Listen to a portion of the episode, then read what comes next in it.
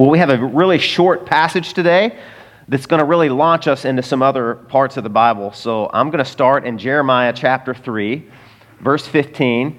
This is God speaking, and he says, And I will give you shepherds after my own heart who will feed you with knowledge and understanding. And I want to really answer a question today. What does it mean to be a shepherd, an elder, a pastor, a leader? A, a servant in God's church, what does it mean to be a shepherd after God's heart? For, for one thing, it means to care for God's people the way that God cares for his people. That's what it means. To be after somebody's heart is to have their heart beat. It's, it's to be passionate about the things they're passionate about, to love the things they love, to resist and oppose and hate even the things that they hate. So, how does God care for us? That's another question that we could dig into this morning. Well, He God knows us intimately, right? Everything about us, the best and the worst, He knows it. And he, and he hasn't gone anywhere. That's the amazing miracle, right? God knows us to the bottoms and loves us to the heights. He knows us inside and out. He loves us passionately. That's what it means to be a, a shepherd after God's heart. How does He shepherd us? He knows us intimately. He loves us passionately. He corrects us patiently. Aren't you thankful God's correction is gentle and patient and that the Holy Spirit's conviction is not like Satan's accusations and condemnation. They're two, on two opposite ends of the spectrum. He corrects us patiently, He protects us fiercely, gives us life, lays it down joyfully for the sheep, and He teaches us faithfully. And I believe, honestly, Psalm 23 probably sums up the kind of shepherd that God is for us because it says this it says, He leads us beside still waters, He makes us lie down in green pastures and he restores our soul. That's how God cares for us. We're, we're the sheep of his pasture. The Bible uses that analogy.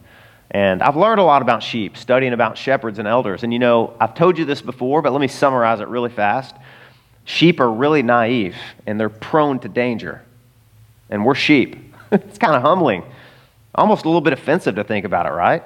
Sheep are naive animals. And guess what? They need human intervention which throws off, this is a side note, the whole idea of evolution. How did sheep make it, man, for all those gazillions of years without, anyway, that's another sermon maybe for another day. Sheep are an animal that requires human interaction, human intervention, I would say. It's not that they can't function without humans, and it's not that Christians can't function without shepherds. But listen, if you want to if you just don't want to survive, but thrive and flourish and be the best Christian, to be the best sheep that you can be, you need shepherds. You need shepherds after God's own heart. But I, I, I read where sheep are naive and they need human help. They need shepherds. I was watching a, uh, a high speed footage of sheep and shepherds in Australia from a drone, and it was exhausting just to see the effort and the energy, the ATVs, the animals, the dogs, and the multiple shepherds it takes just to get sheep safely from one pen to another and out to, to safe grazing pasture. It was exhausting. It took like an hour. And I was like, man, that's how we are. Except God's not wearied and He's not exhausted. But shepherds are. Human shepherds are, aren't they? It's, it's wearisome. Sheep need human vention. And in, in the the last little mini series I did in 2018, where we began talking about really this day and what it represents and what shepherds do, we went through all the qualifications of elders. And I'm not going to rehash that here, even though it's important. You can uh, download those messages, they're on our website, where we go into detail. Who is qualified to lead in God's church? And then what faithful leadership really looks like. And I'd be happy to pass my notes along if you want to dig deeper into that, but I'm not going to talk about that today. I do want to highlight a few additional truths that pertain to us, and then I'm going to let Joe and Steve uh, share their testimony for you at the end of this message here. But the first is this we here as shepherds, myself and then Joe and Steve, we are under shepherds. We're under shepherds. What does that mean? That we're under the shepherd's feet? And there's no, it means we are under the chief shepherd. Jesus Christ calls himself the chief shepherd, and we serve underneath him. We are under his authority. And we rejoice in that. We acknowledge that. We don't hide from that or run from that or resent that. We want that. We all need that. We are under shepherds. That means we serve under Jesus Christ. He calls himself the good shepherd, and he's the chief shepherd, and we're not Jesus. You already know that if you've been here for any amount of time or been in our home group. We're not Jesus. And the application is this we don't want to replace Jesus. We would never want anybody to look to us for the kind of hope and spiritual health uh, that Jesus alone and the Holy Spirit can give. We're not Jesus replacements. Listen, there's enough things that eclipse and replace Jesus out there. We don't need those in here. But I only say that because there is a, a, lot of pastors, and maybe I'm no celebrity pastor, okay, by any stretch. But a lot of pastors are. They have large congregations, they have multiple media outlets, and a lot of people look to them almost as if they're Jesus. And listen, they're not. John the Baptist said, said my confession. They said, Are you the Christ? And it says he confessed and did not deny, No, I'm not the Christ. In fact, he went further to say, I'm not worthy to untie the sandal straps of Jesus. He must increase and I must decrease. And that is our acknowledgement too. We don't replace Jesus. In fact, our role is to exalt him and to help you see him more clearly. Here's, here's our desire, shepherds. We want you to see Jesus more clearly, to know him more fully. That's what a shepherd should want you to do. To follow him more faithfully, to serve him more joyfully, and to proclaim him more effectively. So, see, the attention's not on us, it's on him. And that's where we want it to be. That's where it needs to be. We must decrease. That's the order of things. The Apostle Peter, in chapter 5 of his letter, he said this He said, Shepherd the flock of God that is among you. And in that text, in that passage, in that commandment, is this implicit warning. Shepherds are among the sheep. We are not above the sheep. We are among them. And listen, we're not outside of them either. We need shepherding just as much as you do. We are sheep who God has made shepherds, but we're still sheep. And when pastors and congregations forget the role of shepherds, listen, guys, bad things happen. Terrible things happen. In fact, I believe that most of the problems in a congregation can be traced back to ineffective leadership or absent leadership altogether. That reminds me of a young man who said this. He really said this. He said, I don't believe in pastors. I'm like, man, what do you, what do, you do with the, what do you do with the entire New Testament? You know? Jesus believes in pastors, and yes, we're imperfect. Shepherds are imperfect, elders are imperfect. Um, but we serve the perfect shepherd, don't we? We are under shepherds. So let me hit on the other end of the spectrum here, okay? I meet people all the time. Some of them, in fact, a lot of them, find their way here, and they have been part of a congregation that makes them cringe when they hear the word pastor or elder. I mean, I see it visibly. They cringe when they hear the word pastor, shepherd, or elder in the same way that an animal that has been abused cringes when he sees a rolled up newspaper. They say, oh no, not that again. Or I grew up on a farm, the same way a horse cringes and flinches when it hears spurs and you get on the saddle, right, Jeff? A horse that's been kicked too many times with somebody that really didn't know what they were doing. In the same way, a lot of people that have been in a bad church with bad, defective leadership or no leadership at all, they cringe and they say, Oh, no, I can't handle that again. I've been hurt. Maybe they've been spiritually abused or they've been misled. Relationships have been harmed. Trust has been violated. Bad things happen. Happens a lot for a lot of reasons. I'm not going to rehash all of them. I talked about that in a previous message. A lot of the time, it's because those qualifications in Titus 1 and 1 Timothy 3 weren't met. Sometimes it's just leaders that have just gone bad and they get proud and they get arrogant and they start to think, hey, look, I'm above the flock. I'm almost like Jesus up here, or I'm outside of the flock. I don't need the same amount of care and don't need the same amount of accountability that they do. And that's just not true. So we see that a lot. And, and there's deep hurt that has been, and resentment sometimes that has been fostered because of people's experience in churches like that. So sometimes when people are treated like cattle, like the shepherd's personal property instead of like sheep who belong to the Lord, that does, it fosters resentment and it fosters uh, a lot of times bitterness. And so there's that one side of the, of the spectrum where elders are, I would say, abusive and, and so full of themselves. And then there's the other side. And sometimes this leads those people that have been hurt to this side where they say, you know what, I'm not doing that again. Uh, fool me once, shame on you. Fool me twice, shame on me. I'm not going to, if, if I'm under a shepherd, He's going to be a pushover. He's going to be a puppet. He's going to be a yes man. He's going to be a shepherd after my own heart and tell me what I want to hear and, and shepherd me the way that I think I like to be shepherded instead of what that passage said in Jeremiah. So instead of a, a, a strong, authoritative maybe somebody who's borderline abusive and they've been hurt and resent, and resent that, they want to push over in a puppet. And both of those are a bad idea. And that's the way it was when that passage was written in Jeremiah. They had bad, I mean, the whole spiritual infrastructure had gone bad. The whole thing was bad. The, the, the prophets, the priests, even some of the kings were terrible leaders. They were committing idolatry, they were greedy, they were exploiting and, and fleecing the flock of God. Many of them were sexually immoral. And then Jeremiah comes, a, a true shepherd after God's own heart, and they say, Oh, no, you're not doing this again. And God says, No, no, no, he's with me. he's actually one of my shepherds. And you know what they did to Jeremiah? His whole ministry was one of tears. What's he called? The weeping what? The weeping prophet. Because God's people just couldn't take him serious. They had been hurt too many times, and they had a hard and calloused heart. So if we want to be shepherds after God's own heart, we need to look at what the Bible says that looks like. And so I thought, since we're going to hear Joe and Steve's testimony in just a few minutes, I wanted you to hear Peter's testimony. You guys know Peter, impetuous Peter, the apostle with the foot shaped mouth, who wrote 1st and 2nd Peter, and he talks a lot about shepherding in there.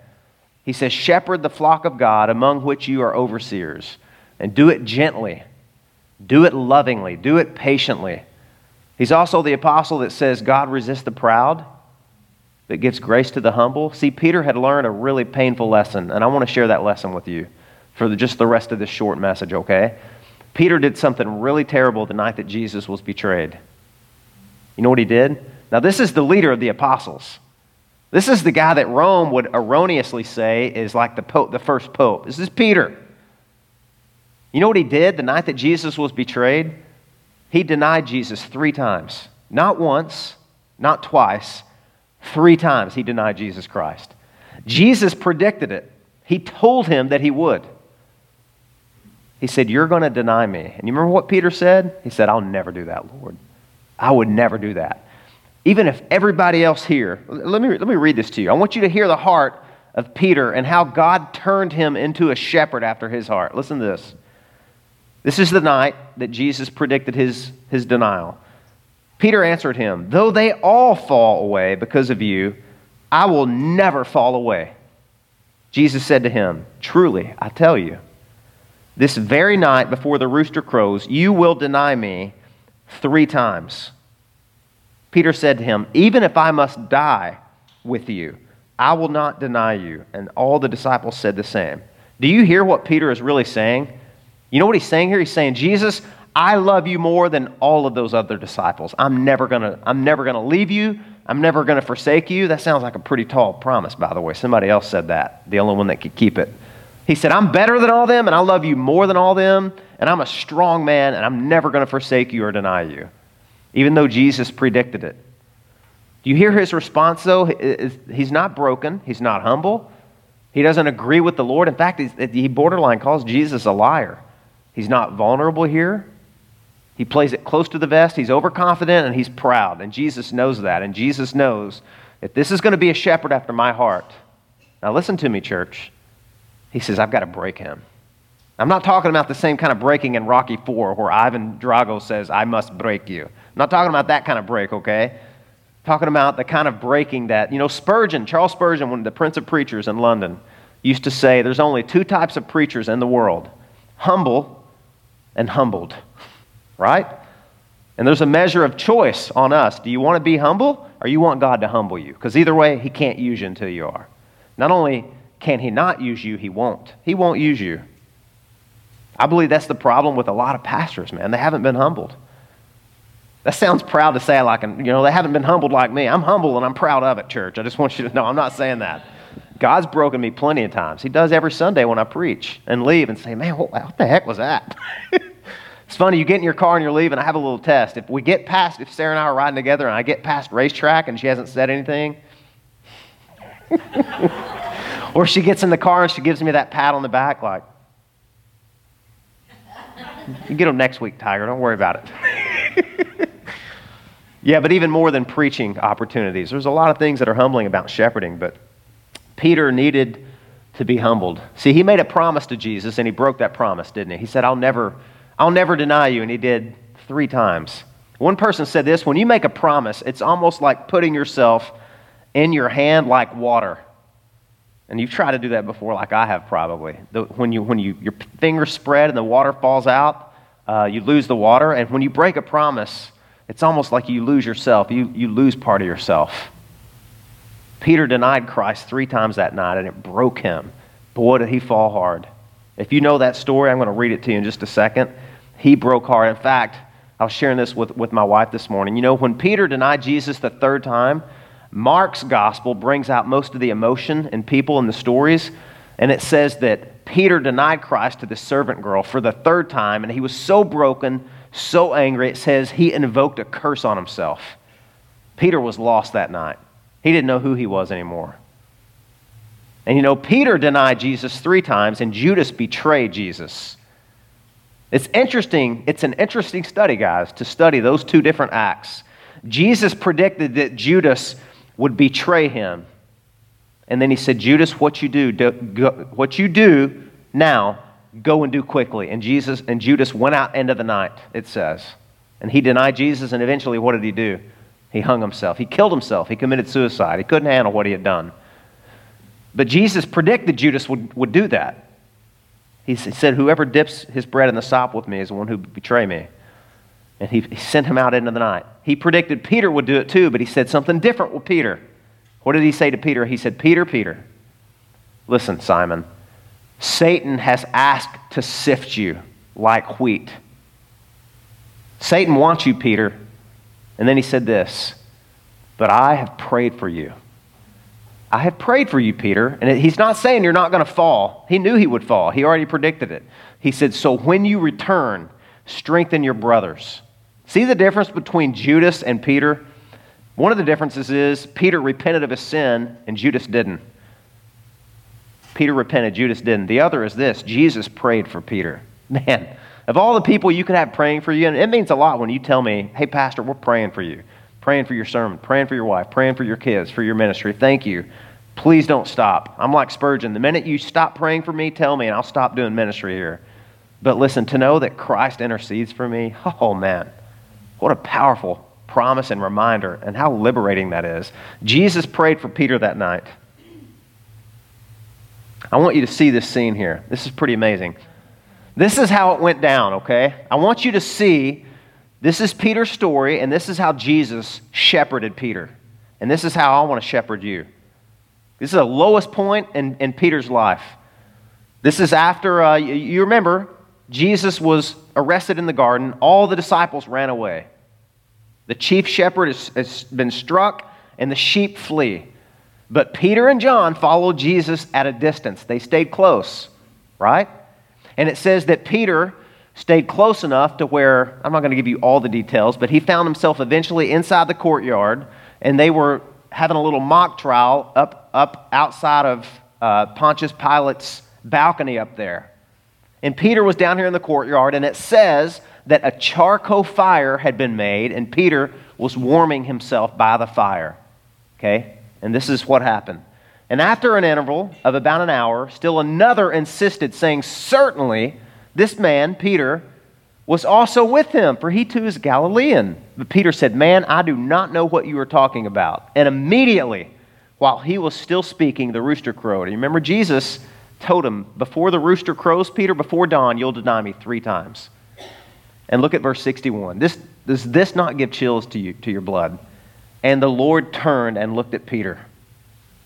And Peter remembered the saying of the Lord, how he had said to him, Before the rooster crows today, you will deny me three times. And he went out and he wept bitterly. Now, now church, wrap your mind around this. Here's, here's Peter, self confident, overconfident, proud, and calloused. And exactly what Jesus said he would do, Peter did it. But Luke's version is the only one that has this encounter, and the Lord turned and looked at Peter. In Greek, these verbs are like electric. This is like you have to, it's not uh, Jesus' head, he just kind of said, ha ha, told you so. It's not that. This turn, it means like a literal. He turned his entire body 180 degrees and locked eyes with Peter. It's not a glance, it's a gaze. It's a, penetra- a deep and penetrating gaze. Now, can you imagine what that must have been like for Peter? Because I think this, I used to think this for years when I would read that. Man, I, you couldn't pay me $100 million to be in Peter's shoes and see that look from Jesus. In fact, I look for some good artwork. Can you put the one up that I found? I think most people miss the boat. You guys can't even see that. I'm sorry. That's a dark piece of artwork. Look, it's got Peter turned away and the rooster or two there. That's not what the text says. It says that Jesus locked eyes with Peter. Now, if you ask most Christians, I think in America, what kind of a look was that? You know how they're going to answer? Oh, it was, the, it was a, a look of disgrace. It was a look of anger and deep resentment and disappointment and judgment. Peter saw the eyes of judgment in Jesus that night. That's what most people think. That's what I thought for years. But I don't believe that. I don't, I don't believe that. I don't believe that that's the way that Jesus shepherded Peter. And you say, how do you know that? Well, the rest, we have the rest of the story in the New Testament. Listen, Jesus told Peter, look, you're the lead apostle. You're not the pope. That's another sermon. He's not the pope, guys, okay? Far from it. But he said, You're going to be the leader of the apostles, Peter. And the confession you just made, you're one of the first ones. The, the, the church is going to be built on this rock. I'm going to build my church on this rock of your confession.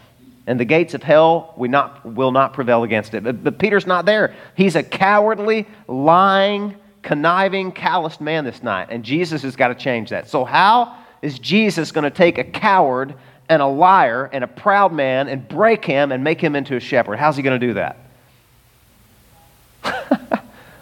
Love changes people, guys. You know that if you've been at Grace Life very long. Love changes people. So I want to show you Peter's restoration. And listen, this could be a really long sermon. I don't want it to be. I'm going to revisit this again in the future because this impacted me this week so I've been just ruminating in this passage and all the tributary passages all week long. I'm going to tell you a few ways, okay, that this happened. The first way is this Whenever Jesus was resurrected from the dead and the ladies ran to the tomb, they found an angel there inside the tomb of Jesus. And do you know what that angel told those ladies? Listen to this. He said to them, Do not be alarmed. You seek Jesus of Nazareth, who was crucified. He is risen. He is not here. See the place where they laid him? But go, tell his disciples and Peter. You go tell the disciples, and you tell Peter, I'm going before you to Galilee, and there you will see him just as he told you. I get chills in my blood thinking of that. See, Jesus knows us intimately. He's that kind of shepherd. He knows his sheep, and he knows Peter's a broken man. Peter went out that night and he wept bitterly because for the first time in his life, he saw who he was and what he had done. He saw his weaknesses. And listen, you will never grow as a Christian until you see yourself in the mirror of God's word and see who you really are and let the surgeon, the Holy Spirit, open you up so that God can put you back together again. And Peter was halfway there. He's halfway there. Jesus doesn't leave us weeping bitterly in the dark, does he? Thank, aren't you glad? Praise God we have a shepherd like that.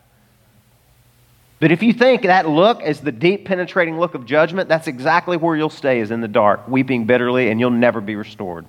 And I've met plenty of people like that. Dwelt there a few years myself. That's not where God leaves us. So that was the beginning when he said, You go tell Peter, I want to meet him in Galilee. And so in John chapter 21, there's this beautiful story of Jesus' third appearance after his resurrection. You know how amazing the Holy Spirit is in showing us in Scripture? Do you know how many times Jesus appeared to his disciples? All of them really denied him, all of them fled in fear when Jesus was arrested, and none of them showed up when he was resurrected from the dead. Humanly speaking, humanly speaking, that was probably the lowest point of Jesus Christ's life as a human being. He'd been telling them for three years on the third day, on the third day, on the third day. And guess what? On the third day, he walked out of the tomb, ta and who was there? Nobody. Nobody was there because nobody believed him. So, Jesus, after the resurrection, three different occasions, he appears to his disciples. And if you read those occasions, you know what he says? Peace to you. Don't you love that? Jesus shows up to the fearful cowards, the proud men that made all these boasts and didn't keep any of them, and he says, Peace to you. I'm the risen Lord, and I'm here in resurrected glory to restore and renew you and to share this, this good news with the entire world. But first, he's got to bring them to a place of peace because they're scared to death and they're doubting his love for them, just like we do. Just like we do. So he appears and he says, Peace to you. But the greatest, the grandest appearance you're going to find anywhere in the, in the scripture is in John chapter 21, and this is how it went down. Peter is still afraid, So he goes, he goes back to Galilee in John chapter 21. Peter's the leader of the apostles now. And you know what it says? He went to the apostles and he said, I'm going fishing. And all of them went with him. You guys remember this? I think Peter's still afraid. I think he still says, you know what? Jesus called me to be a fisher of men. I can't do it. So I'm going to go back to what I'm good at, to what I know fishing for fish. And so it says he and the disciples went out all night and they were fishing and they didn't catch anything. And early the next morning, there's this mysterious figure walking on the beach. You know who it is? It's Jesus. It's Jesus. And he called out and he said, Little children, have you caught anything? And they said, No, Lord. And he said, Look, take your net and drop it on the right side of the boat. And they do. And you remember what happens? That, that, they can't even haul in the net hardly. There's 157 fish that they catch, John's gospel says. And instantly, John remembers. The apostle John, the beloved apostle, says, It's the Lord. And something amazing happens. I want to read it to you. You can turn over there if you have a copy of God's word, because you start to see a different Peter here. John chapter 21.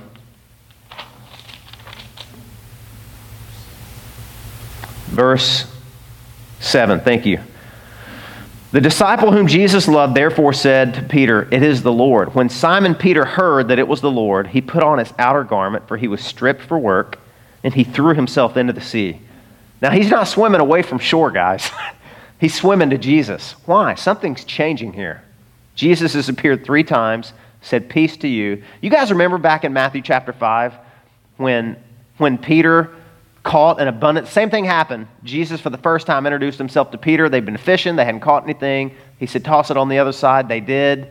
The, the nets were breaking almost. And you remember what Peter said? Depart from me, Lord, for I'm a sinful man. I can't stand to be in your presence because I know you're holy. Which was the right response, but it wasn't full repentance. Look, look over here. Look at this verse. He's swimming toward Jesus now. He's, he's starting to understand God's love for him. So he swims to the beach, and then let's fast forward the, the tape here down to, down to verse 9. When they got out on land, they saw a charcoal fire in place. Hmm. Remember that? Remember last time you found a charcoal fire in the New Testament? It was when Peter was warming himself, denying Jesus three times. Jesus is about to do something really radical here, guys, and I don't want you to miss this. Jesus shepherds his sheep so faithfully and so well. To many people that read this, they would say Jesus is rubbing Peter's face in it. That's not what he's doing, though. Peter and Jesus need to have an encounter, and Jesus needs for Peter to own up what he did. He needs him to see who he really is. He hasn't done that yet. So Jesus is going to remind Peter look, this is who you are. And this is who I am. And I want to restore you, Peter. You're still the leader that I'm calling to shepherd my sheep, but you got to be a humble leader. So check this out. There was a charcoal fire with fish laid out on it, and Jesus said to them, Bring some of the fish that you have caught. So Simon Peter went aboard, hauled the fish, hauled the net ashore full of large fish, 153. I got my math wrong again there, sorry. And although there were so many, the net was not torn, and Jesus said to them, Come and have breakfast. Now let's, let's jump down to verse 15 here. When they had finished breakfast, Jesus said to Simon Peter, Simon, son of John, do you love me more than these? Man, this is a powerful moment. Do you remember the upper room, the betrayal? Remember what Peter said? Lord, even if all of these deny you, I'll never deny you. I'll go to prison. I'll even die for you. You know what Peter was saying in the upper room? I love you more than these.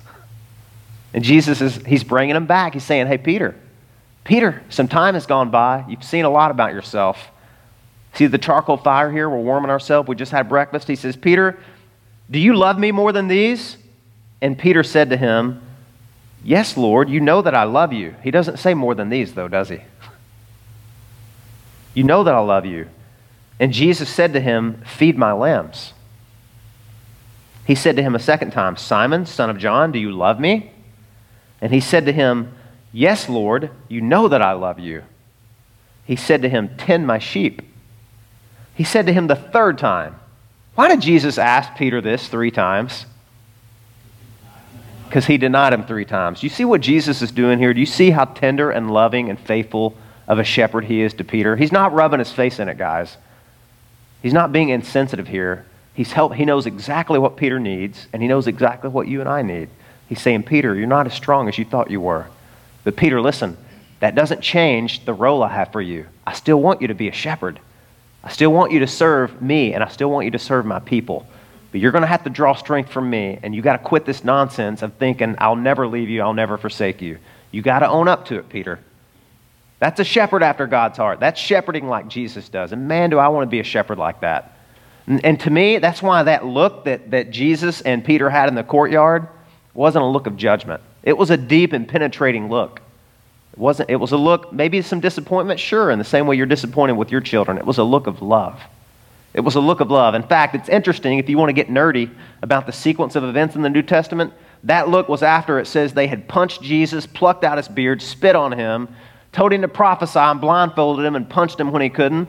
So that look would have been a bloody look. Jesus would have been drenched in blood, beginning to resemble the bloody pulp that he was going to look like hanging on that cross. And I believe that that look, probably Mel Gibson, maybe closer to any other movie I've seen, pegged it. Jesus is just, you know, Jim Caviezel looks. He's got this blood drenching on his face, and it's almost as if he says, I've covered even this sin, Peter. I've covered even this sin. You still belong to me, and I belong to you. But it's not you who aren't going to forsake me, it's me who's not going to forsake you. And that's what he's doing here. That's what he's doing here. That's what happens. So let's, let's finish this out. And he said to him the third time, Simon, son of John, do you love me? Peter was grieved because he said to him the third time, Do you love me? And he said to him, Lord, you know everything. He just gives up. He's like, Lord, you know my heart. I don't even know my own heart anymore, Lord. You know it. You know that I love you. And Jesus said to him, Feed my sheep. Guys, that's restoration. That's shepherding after God's heart. And I will tell you this that's true repentance. That's full circle repentance. Peter recognizing who he is, who Jesus is, and turning from his sin and turning back to Christ. And that's the kind of shepherd that I want to be, and I know that's the kind of shepherd that Joe and Steve want to be. We want to care for the flock of God with tenderness and with compassion and instill hope in you, encourage in you, and help you to serve God faithfully in the communities that He's put you in. So, listen, I know that this is a new year. And at some point this year, you're going to feel the gaze of Jesus upon you. I just don't want you to forget what kind of, ga- what kind of gaze it is, guys. It's God's love that changes us and that transforms us. And if I want to be a good shepherd, I'm going to be reminding you of that and pointing you toward that gaze every time that you need it. It's a, it's a redemptive gaze, gaze, and it's filled with hope. And that's what brought Peter out of the darkness. Aren't you, aren't you thankful that we are not saved? by following Jesus, but by trusting Him. I don't know that may sound confusing, but your faith is not in how devoutly you, you follow God. You're supposed to pursue righteousness. I'll say it this way pursue righteousness, but don't count on your righteousness to save you at the final day. Count on the righteousness of Christ. The object of our faith is what saves us and rescues us. It's Jesus.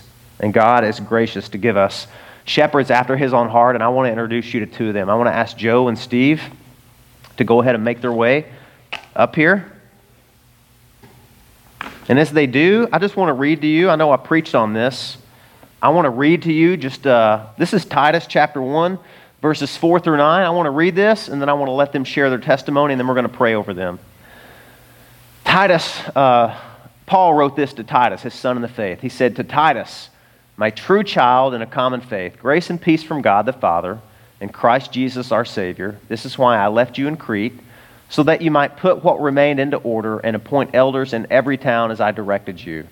If anyone is above reproach, the husband of one wife, and his children are believers and not open to the charge of debauchery or insubordination, for an overseer as God's steward must be above reproach. He must not be arrogant or quick tempered, or a drunkard, or violent, or greedy for gain, but hospitable, a lover of good, self controlled, upright holy and disciplined. He must hold firm to the trustworthy word as taught, so that he may be able to give instruction in sound doctrine and also to rebuke those who contradict it. I'm thankful that we have two men here who meet those qualifications. Not perfectly, or only Jesus would be an elder, um, but they're looking to Christ for help and for faith. So, uh, there are those that have um, what I would call a lightning strike testimony where God has saved them out of uh, some addiction or some terrible lifestyle. Um, mine is not that way. Um, mine, in fact, I've struggled for some years and to figure out when I actually was saved. And, uh, that has been settled now. Um, there's not a lot of advantages to growing old, I can tell you that, but one of the advantages of growing old is you can look back over your life and see how God um, worked in your life. He has always been faithful, even when I was not faithful. How He arranged circumstances in my life and how He put people in my life that, um, uh, that loved me, that uh, encouraged me, that uh, helped me in my walk. And I am I'm greatly thankful to Him for that. I had the blessing of being born into a Christian home. Uh, grew up on a, in a small town in Kentucky, and um, not only were we at church every time the door was open, my mom played the piano, and my dad was a deacon, so we were usually the ones to open the door at the church, so we were, we were always there. Uh, I thought for a moment Tommy had plagiarized my testimony this morning because he, uh, he talked about two things that were very instrumental in my life. Uh, one of those was sheep. For some reason, my dad decided to add sheep to uh, our animals on the farm one year, and uh, as a young boy, um, one morning they didn't come in for their for their allotment of hay, and so my mom bundled me up, and out we went looking for the lost sheep. And um, it was an icy type of day, and, and, there were some pretty steep cliffs on our farm, and uh, I slipped and, and, nearly went over one of those. And uh, I looked at my mom and I said, Mom, um, you know, if I'd have died right then, I, I, would go to hell because I, I, don't have a Savior to forgive me of my sins. And I, at, that, at that moment, um, I realized that. And, and I started to uh, as good as good parents, um, both of them questioned me, and my pastor questioned me, and uh, this went on for a couple of weeks. And after they were sure that I was of a good understanding of, of what the gospel really was, uh, they presented me as a candidate for uh, for baptism, and uh, I was I was saved. A couple of years later, we moved to a, a different location a little larger farm a little smaller town. I think we had two stoplights, Tommy. I think yours had one. Uh, we had we had two in our our town. Um, and then uh, following that, uh, I, I, left those small town protection where I had a pastor that knew everything that went on, where I had a, a, a whole town that knew everything that went on. Um, and of course parents that, uh, that knew what on, went on in my life and, and those types of protections. I left and went to a, uh, a large university to study engineering. When you study engineering, there's a lot of science that you have to uh, study, and of course, my professors, uh, all of them collectively convinced me that, uh, that evolution was true and that uh, the Bible was uh, filled with myths and, and could not be trusted. And that was a difficult time in my life. And, and quite frankly, I turned uh, away. My faith was, was shattered, and I didn't know how to, how to handle it very well. Um, after graduation and a failed marriage, uh, I didn't know whether I had failed God at that point or God had failed me, neither of which is sound theology. Uh, so um, we went on, and, and at uh, some point, I had a friend that had moved that had moved to Florida, and he convinced me that that's what I needed to do was to move down to Florida, where the land of sunshine and opportunity. And and so uh, I left uh, small town Kentucky and moved down to to Florida. I was traveling back and forth uh, weekends. Air, airline tickets were pretty cheap back in those days, and I was I was uh, traveling back and forth. One weekend, I was uh, set up on a blind date with a girl by the name of Beth from Fort Pierce, and um, neither one of us wanted to be married again. But uh, God was more persistent in that than we were. And uh, two years later, uh, I married Beth, and I guess it's what, 37 or so, plus or minus years at this point. since then. I was um, working in a town called um, Coral Springs, Florida, and uh, Beth was still living in, uh, in Fort Pierce. We did things a little differently back then. We got married and lived apart, whereas today it's just the opposite of that in many cases. Uh, but we, uh, we lived apart for that first year. We finally settled on a, a place in uh, Wellington, Florida, which was about uh, close enough for me to commute south to my job and, and close enough for her to, uh, to be near her uh, family in Fort Pierce. And so we, we uh, traveled back and forth to that. But when you buy a house, you need insurance. And that's when we met Charlie Barr. And, and Charlie sold us a, an insurance policy and then was faithful to invite us to church. And we had not been attending church at that time, but he was faithful to to invite us to church. And when we didn't make it that first week, he found another paper for us to sign and came back the second week and uh, uh, invited us to church again. Something prohibited us from going to church that week, and so he did a follow up the, the third week. And not wanting to have a fourth week, we went to church finally. And uh, when we did, then the pastor started visiting us. Sometimes God is subtle in his ways of, of drawing us back to himself, and sometimes he's, he's pretty clear. Uh, we got the message and, um, and joined the First Baptist Church of Wellington. And, and God knew, though, that things were still not right in my life. He still had some things to clean out of my closet. Um, shortly after we joined the church and started attending regularly, it was announced that there was going to be a group from the Institute for Creation Research that would be making a presentation at one of the larger churches in the area. And of course, we were all invited to uh, attend that. Well, that really piqued my attention because, as I told you earlier, that's where things had, had gone awry in my life because of those, uh, because of the issues with creation and, and uh, what I was taught to be the truth of evolution.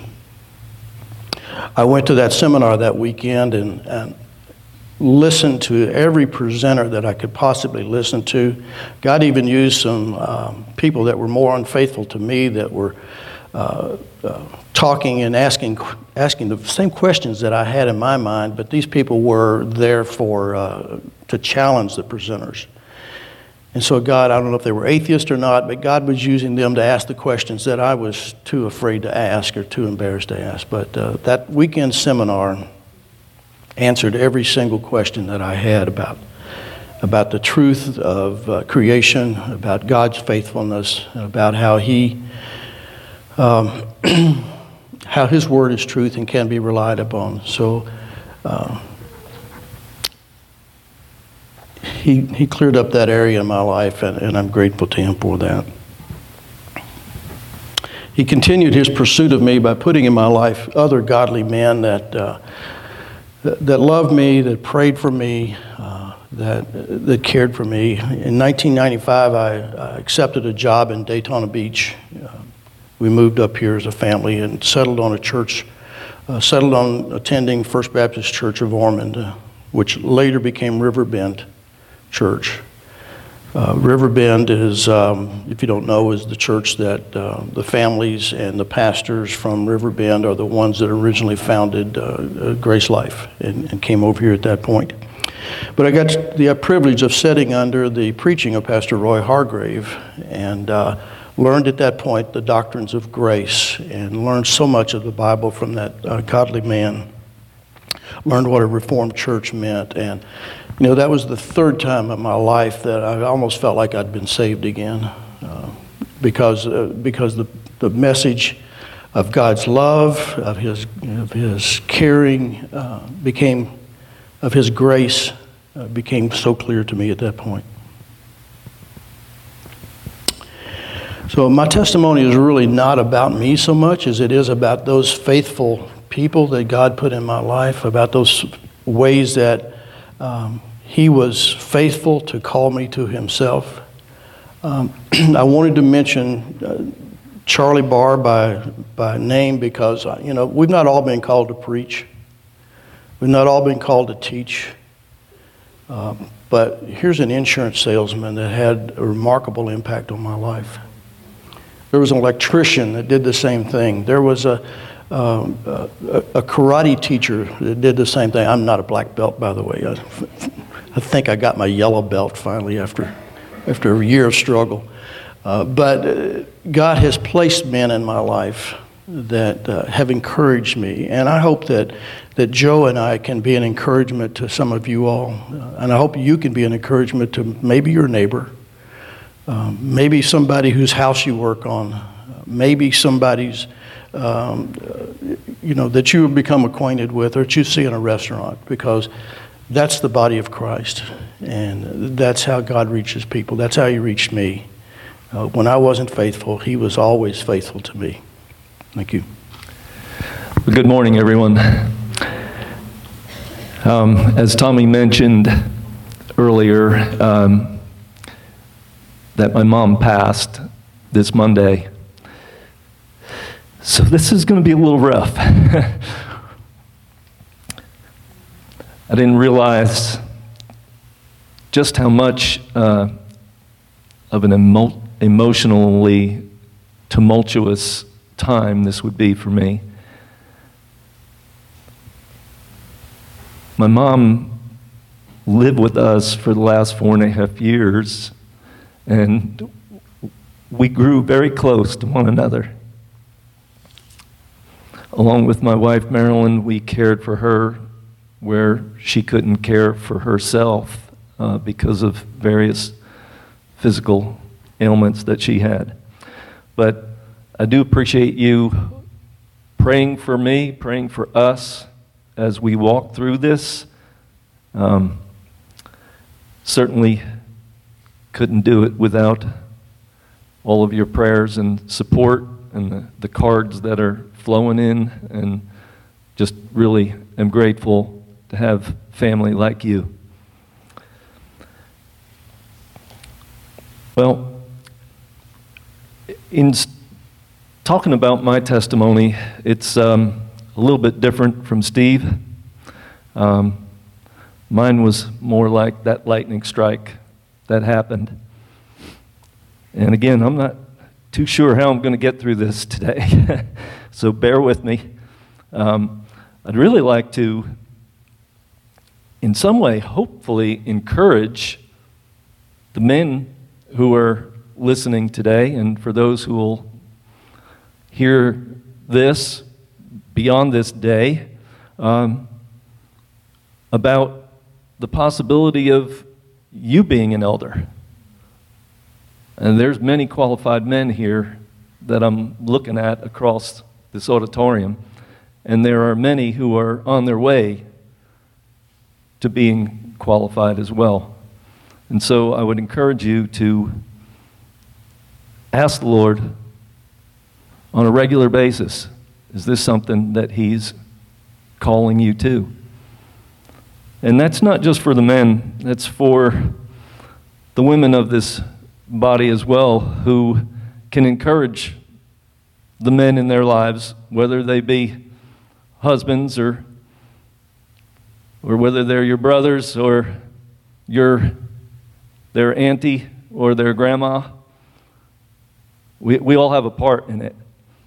So I'd encourage you to, to look at the men in your lives and encourage them along and just help them to, uh, to maybe see what the Lord is doing in their life and just wanting to move them in a place of leadership within the church. Um, and, and another thing that, you know, just in, in, in being different from Steve's testimony is I know often we can think of uh, all the things that would disqualify us uh, as, you know, being able to be an elder in the church, being a leader in the church. And um, I, I, want to, uh, in some way, just sh- tell you and, and show you that that isn't necessarily true no matter what your past looks like no matter what your present situation looks like. Um, I was not brought up in a Christian home. Actually, far from it. Um, I was brought up in a home where there had been generational familial alcoholism, and as far back as I can remember, lived under uh, the oppression that alcoholism brings. And everywhere I went, I was surrounded by it, and even lost my brother prematurely at age 53 to, to alcoholism as well. But it didn't, it wasn't just about alcohol in my family. I, I went on, I, I exceeded in the debauchery and the, the sin that my predecessors were found themselves in. I, I entered into the, the world of drug addiction and, and addiction to pornography as well. And I, I saw myself as hopeless, very hopeless. And I was addicted to alcohol at age 18, addicted to various sorts of drugs, including cocaine, my early 20s. And all this while being married to my lovely wife. And if it wasn't for the Lord's intervention, uh, she would have been a single mother of three, and I would have been dead in an alley somewhere from a drug deal gone bad or some other horrific thing. But that's not what I want to focus on. That's what that's not what I want you to remember. What I want you to know is that God changed all that in a mighty and powerful way. And I'll try to be as brief as I can. Uh, I was involved in a car accident that was not my fault. How, how that could have ever happened, I, I don't know. Uh, in the condition that I drove a motor vehicle for most of my adult life to that point. And yet I was, I was hit in the rear and had, uh, from that particular accident, had discs just knocked out of place in my neck. And I was, uh, at the time, working as a carpenter. And I had tremendous pain, tremendous headaches, and also lost feeling in both my arms down to my hands, where I would be working and at that time, we swung hammers, we didn't shoot nail guns. And uh, I, I, would lose tools out of my hands because I couldn't feel them. And there was, uh, there was, of course, the pursuit of a lawsuit that, uh, you know, this person that hit me in the rear, you know, this was going to be my opportunity to strike it rich and uh, not have to worry about a thing ever again, except for the fact that I couldn't work and couldn't really enjoy life the way I thought was enjoying life in the midst of drugs and alcohol and pornography. And uh, through all of that, uh, there was a, it just grew to a point where it was that time I needed to make a decision you know, do I sue this person who hit me or not? And um, for whatever reason, that was the first major way that I saw God intervene in my life. I, I just couldn't bring myself to do it. Uh, I just felt like I, I couldn't bring that kind of hurt and damage and pain into someone else's life and decided not to do it. And of course, that set off a whole, you know, problem with attorneys and everything else and everything that everybody worked for, supposedly, for my benefit.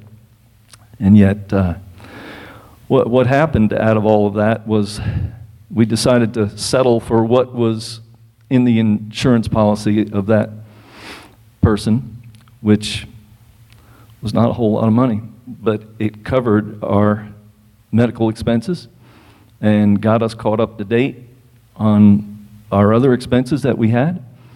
And it left us with about, oh, about $1,200 or so. And at that time, 36 years ago, that was plenty of money to go on a little vacation.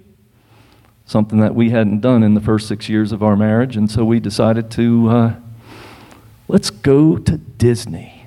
Let's, we'll bring the kids to Disney. And we had the ultimate setup because Marilyn's aunt and uncle lived here in the Orlando area.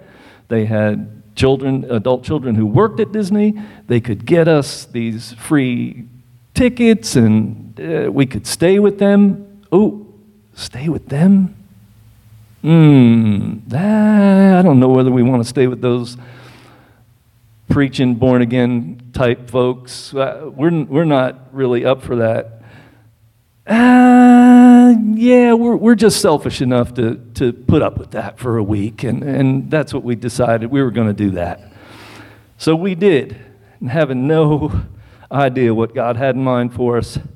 And sure enough, as soon as we came down to Florida, we uh, we were arriving on a Friday, I believe it was, December 8th. And, um, and uh, of course, Marilyn's uncle faithfully asked us if we would want to come to church on Sunday. And we were like, okay, well, I guess we better do this. We're staying at their house, and they're really nice folks, and we don't want to upset them or hurt their feelings. So we did.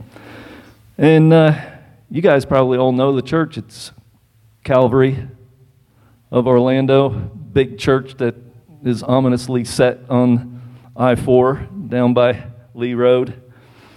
Well, before they had that big building, we were a part of uh, church service there where the, the preacher who uh, we, we still are hoping to touch base with here at some point, his name is Alex Clattenburg.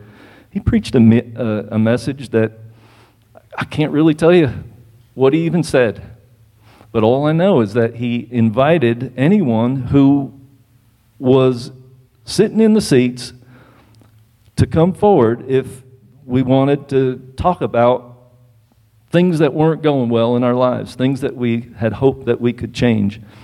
Well, you know, the traditional way of doing that is everybody's heads are bowed and, you know, everybody's in a prayerful attitude and so on. And I'm sitting on the end of the aisle, and then there's Marilyn's aunt and uncle, and Marilyn's in, in the aisle a little ways. And she's thinking, oh, wow, you know, I, I really need to, I need to just walk up there and talk to this man. And she's feeling like, oh, yeah, but I can't do that. Joe would freak out, and he's going to just go nuts if he sees me walking up there. And, and she looked up, and I was halfway down the aisle.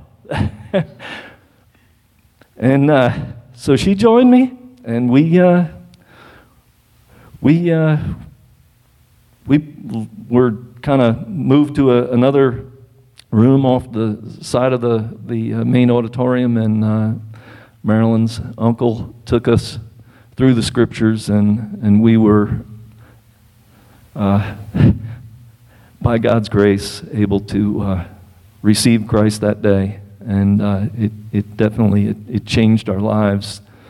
Shortly after that, we attended a, a prayer meeting, and during that prayer meeting, I was prayed over, and I was healed, miraculously healed of the discs that were out of place, the, the numbness, the headaches, the alcoholism, the, the drug addiction, it all went in one fell swoop, boom, gone. Not a DT, not a, not a, uh, anything that looked like or felt like any of that ever again.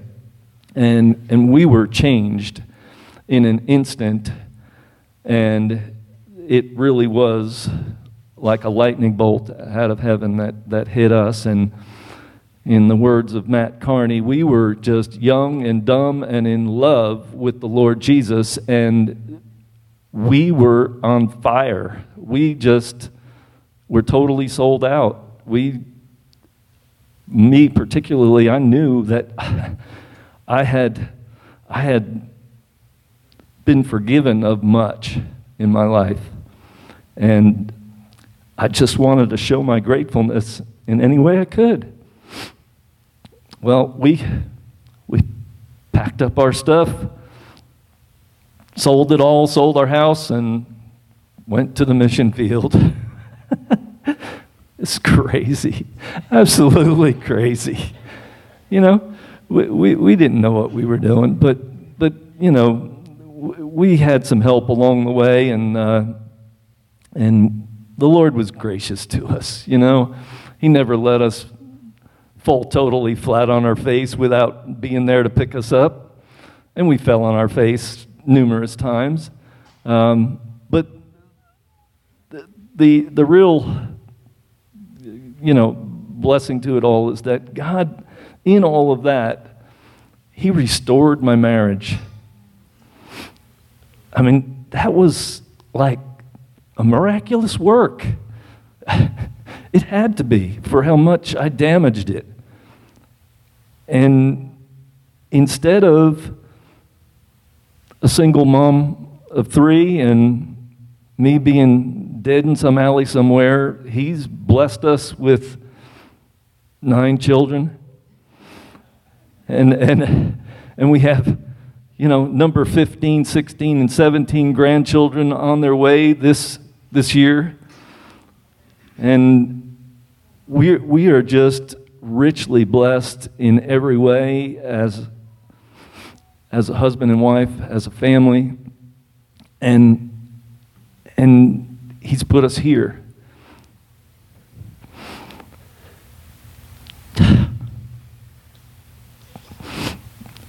you guys are family, for sure. And this, this is exciting to us. This is what we need, for sure. Um, as far as eldership goes, I mean, it's an honor.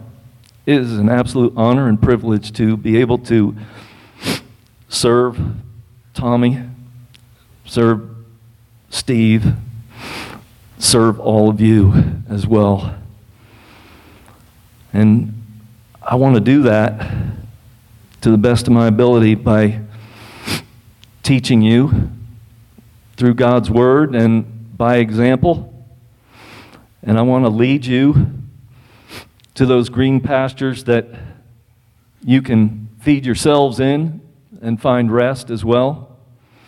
And I want to protect you from the voracious wolves who are out there who only seek to scatter and devour the flock.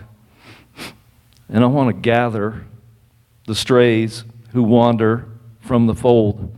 And by God's grace, I, with my brothers here, will be able to, to do that. But as we, as we together serve in this capacity, please pray for us like you've never prayed before for us. We, we need that. We need that more than anything. As Tommy said, we're still sheep. We're still sheep. We may have been called to positions of leadership here, but we need your prayers. We need your input. We need your collective wisdom, and we need to be held accountable. And that's part of your job for us. So look forward to serving you all to the best that I can. Feel free to call on me at any time, day or night. We're kind of used to that, having nine children. Uh, And uh, my, my phone number's available, my email's available. So uh, please um, feel free to, for, for doing that. I love you all and uh, look forward to what God has for us in the coming years here at Grace Life. Thank you. Lord, what a special day to hear about your power and your grace, um, both in the testimony of Peter, the way you restored him, Lord, gently as a, as a true shepherd who knows his sheep intimately and loves them fiercely and protects them and feeds them and leads them and guards them. And we heard the testimony of these men. Thank you for your providence in their lives, God. Just how amazing your grace is and the, and the multi dimensional expressions of it, Lord, in each of our lives at the appropriate timing. You reveal yourself in your saving power, Lord, and you rescue. All of us have our own story of how you rescued us and how you're still restoring us, and we're grateful for it. And I pray for these men. I pray for Joe and for Steve and for Marilyn and for Beth. What tremendous gifts you've given these men and their wives. And uh, thank you for their friendship. Thank you for the way they serve. They encourage. They're hospitable. They love the flock and uh, just have strong homes, Lord, and, and just have cultivated relationships. We're just so grateful to you. You're the giver of every good gift, and you're behind all those blessings. And so I pray for them. Help them to lead well with humility and with grace in the way that you lead us, Lord. We're not going to do it perfectly, but help us to, to look to you for forgiveness and hope and strength and power. And I pray for this congregation, we would feel the love of these men, Lord, and we would welcome them and receive their counsel into our lives, Lord. Know they're praying for us. Um, we would see them as friends and not just shepherds, but fellow sheep. Protect them, Lord, from the enemy. Certainly they'll be a target of his. Watch over their homes, their marriages, Lord. Keep them pure and devoted to their wives and their children and their grandchildren, and watch over their, their health. And help me to be a good friend and shepherd to them too, Lord. Watch over me and my home. And we pray what a blessing it is. What a gift. We celebrate this today. And I ask all these things in the powerful name of Jesus. Father, we thank you for this time. And um, this is also just an invocation, Lord. We invoke you, Lord, to look down and to witness this as the pastor of this church, the lead head pastor of this church, has, has uh, dedicated two great men, Lord, for this service and for this work and uh, we invoke you to watch it, to, to see it, to write it on your tablet, Lord. We know that your spirit is gentle and will hold them accountable, Lord. And um, as the spirit within them uh, guides them, leads them, holds them accountable to this wonderful, mighty work. Um, Lord, we uh, ask you to fill them with your spirit with wisdom, Lord. The Spirit gives gifts as often as He wills. May they just, when they meet with people, when they visit with people, may they have words of wisdom, words of encouragement, words of knowledge, gifts of healing, just whatever your, your Spirit wants to give them, Lord, because the Word tells us that the Spirit gives gifts to profit with all, Lord. They are here to profit the sheep that they are serving. Enable them, Lord, to fulfill, God, what you've called them to today. And we thank you for this community, Lord. We thank you for this, this lead pastor over this small assembly in the worldwide church of Christ. May your uh, spirit continue to rest upon us, Lord. Open our eyes to your truth. And we pray in your holy name, Jesus. Amen.